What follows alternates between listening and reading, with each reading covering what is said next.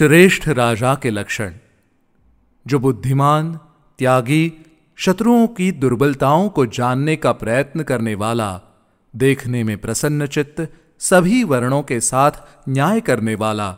शीघ्र कार्य करने में समर्थ, क्रोध पर विजय पाने वाला, आश्रितों पर कृपा करने वाला, महामनस्वी, कोमल स्वभाव वाला, उद्योगी, कर्मठ तथा आत्म प्रशंसा से दूर रहने वाला है, उस राजा के कार्य उचित रूप से संपन्न होते हैं और वो समस्त राजाओं में श्रेष्ठ है।